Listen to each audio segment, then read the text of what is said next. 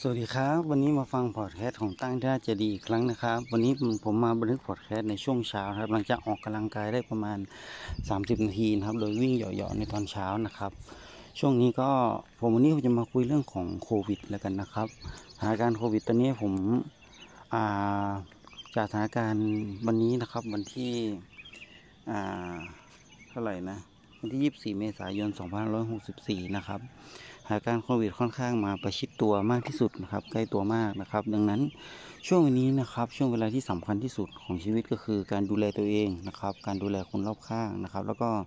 การมีใจที่เป็นลักษณะใจสาธารณะนะครับผมอยากให้เรานะครับดูแลสิ่งสำคัญที่ถามว่าอะไรที่เราสามารถทำได้บ้างนะครับ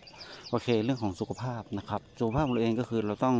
ดูแลรักษาสุขภาพของเราให้แข็งแรงสมบูรณ์โดยเช่นออกกำลังกายนะครับกินอาหารที่มีประโยชน์นะครับและพักผ่อนให้เพียงพอนะครับสิ่งแรกที่เราสามารถทำได้อีกอันก็คือการดูแลตัวเราเองนะครับเช่นกินการกินข้าวการปิดผ้าปิดจมูกนะครับแล้วก็การไปอยู่ในสถานที่ที่มีความเสี่ยงนะครับแล้วก็การพูดโดยที่ไม่ปิดปากนะครับก่อนนี้สิ่งที่เราสามารถทำได้นะผมเชื่อนะครับว่าถ้าเราทุกคนนะครับดูแลตัวเองนะครับระมัดระวังตัวเองนะครับไม่ไปพื้นที่เสี่ยงแล้วก็รักษาวินัยในการป้องกันตัวเองเลยรักษาระยะห่างนะครับผมเชื่อว่านะครับโควิดสถานการณ์โควิดก็ดีขึ้นนะครับแต่ว่าเป็นเป็นเป็นแค่การป้องกันระดับหนึ่งนะครับแต่สิ่งสำคัญที่สุดก็คือเรื่องของวัคซีนนะครับวัคซีนตอนนี้ผมดูสถานการณ์คือรัฐบาลก็กำลังจะติดตามสั่งอะไรอันโอเคอันนั้นเป็นเรื่องนอกที่เราไม่สามารถควบคุมได้นะครับอันนั้นวันนี้ผมจะมาคุยเรื่องว่าสถานการณ์เกิดมันร้ายแรงแล้วก็มันใกล้ตัวมากนะครับบางครั้งสิ่งพวกนี้นะครับเราต้องกลับมาคิดว่าอันไหนที่เราสามารถทำได้อันไหนที่เราสามารถทำไม่ได้นะครับอันไหนที่เราไม่สามารถทำได้เราก็วางมือลงนะครับเพราะว่า